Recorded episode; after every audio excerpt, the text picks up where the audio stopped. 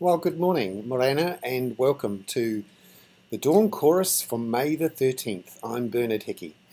Today we're going to look at something I've been following for a while, which is credit card fees and debit card fees that retailers, dairy owners, cafes have to pay the banks and the uh, and ultimately the credit card companies. Whenever someone turns up and waves their card at a terminal, the fees are much higher than those cafes and dairies are used to. Way back in the day when we only had EFTPOS and you had to slide your card in and put your PIN number in, that was actually free for the dairies and the cafes. But with the introduction of contactless, the PayWave and PayPass, from around about 2010-11 onwards, those fees really started to ramp up for cafes, dairy owners, as people who were normally paying with EFTPOS would just wave their card, even if it was a debit card. And the banks have bundled those fees together in many cases. And instead of paying nothing for people to use their cards to buy a coffee or the uh, ice block at the dairy, suddenly the dairy owners and the cafe owners were finding themselves paying 3, 4, 5%. And for many of them on small margins, this was a really big deal. So, the complaints started coming, and in 2016, the previous national government said, well, we'll have a look at this, whether there needs to be regulation of these fees, as is the case overseas. Because when someone who has a network monopoly, and effectively that's what we're looking at here for the banks and the credit card companies, they impose fees, and it's actually very difficult for um, the retailer at the end of the line, unless they're really big, to negotiate a much better price. So if you're Countdown or if you're Z Energy, you are able to get a reasonable price for all of those bundled transactions that you have with your bank. But if you're Joe Bloggs Dairy, um, you're paying quite high fees. And so the Retailers Association has got in on the act and said to the government, it's fairer if you regulate these fees lower. That's what's happened overseas and it's been it's happened overseas a long time ago um, in the UK and in the EU and in Australia. This was something done seven, eight, ten years ago. So we've been trying since 2016 to see these uh, fees come down. The government, both the national government and the Labour government, took the voluntary approach, as is often the way by our regulators. They said, well, let's give them a chance to do the right thing. And here we are, five years later, finally the government has had to pull out the big stick and regulate. So yesterday, David Clark announced that there would be a regulation and a capping of the fees, um, interchange fees and other fees for these debit and credit cards, particularly contactless, PayWave, and that the, fee, the costs would drop by about a half and that retailers would see a benefit of about $74 million a year.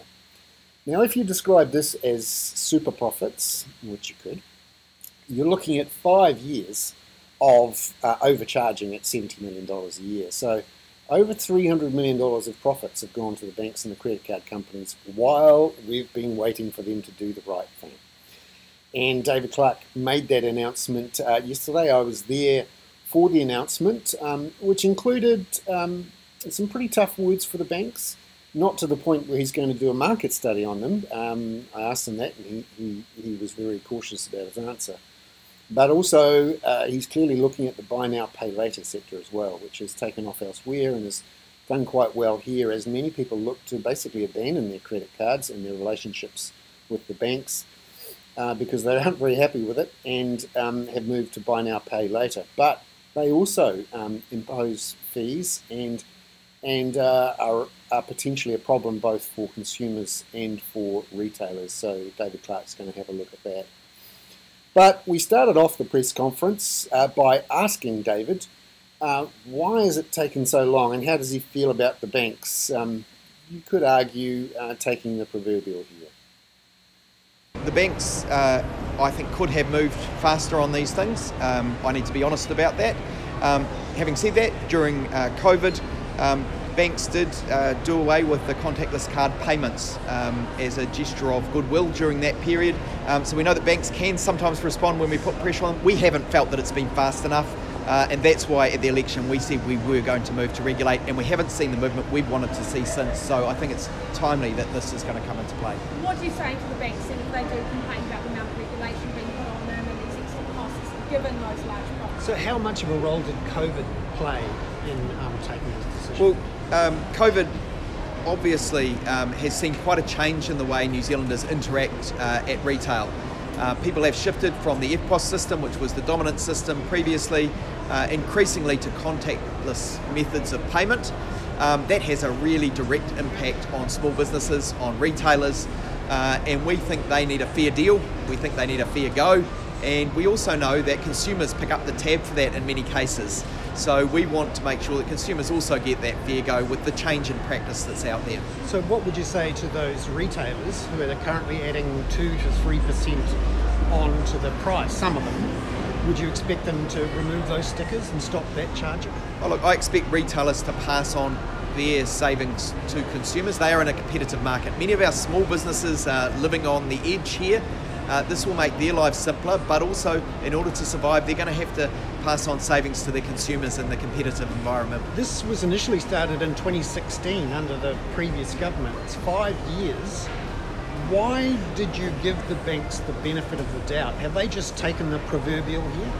Oh, look, um, I can't speak to why there were delays under the previous government. Certainly, this government uh, was uh, challenged with COVID, uh, it's fair to say, and, and that has um, been a, a strong factor in, in the time it's taken. But we've also wanted to consult appropriately with industry. Uh, we believe, though, going into the last election, uh, that the time had come. We'd done sufficient consultation and we were very clear that we were going to move in this area. This will come as no surprise uh, to the banks. And indeed, as I took up office as the Minister for uh, Commerce and Consumer Affairs, this is one of the very first things that I had my officials work on. And in Australia, they have uh, kept the fees, but also are very aggressive at stopping the surcharging by uh, taxis and some retailers. Did you consider banning these nasty little um, surcharge stickers? stickers that Uh, look, we, we're, we're taking these things one step at a time. So this was first things first. Um, obviously, uh, consumers can respond to those uh, pressures in the market and make their retail choices uh, where they see things that they deem to be unfair. But we will be able to say to the public that the regime now will be much fairer for businesses, and I think they will want to show customers and consumers uh, that they are then passing on savings where appropriate. Greg mentioned buy now, pay later. I mean, what are you doing to regulate them? Because overseas, there have been some concerns about um, irresponsible uh, lending and also gouging on fees. Well, I'm looking at buy now, pay later actively um, and uh, having conversations with them at this stage. Um, I'm not here to announce anything in that regard today. Minister, And- is this a warning that buy now, pay later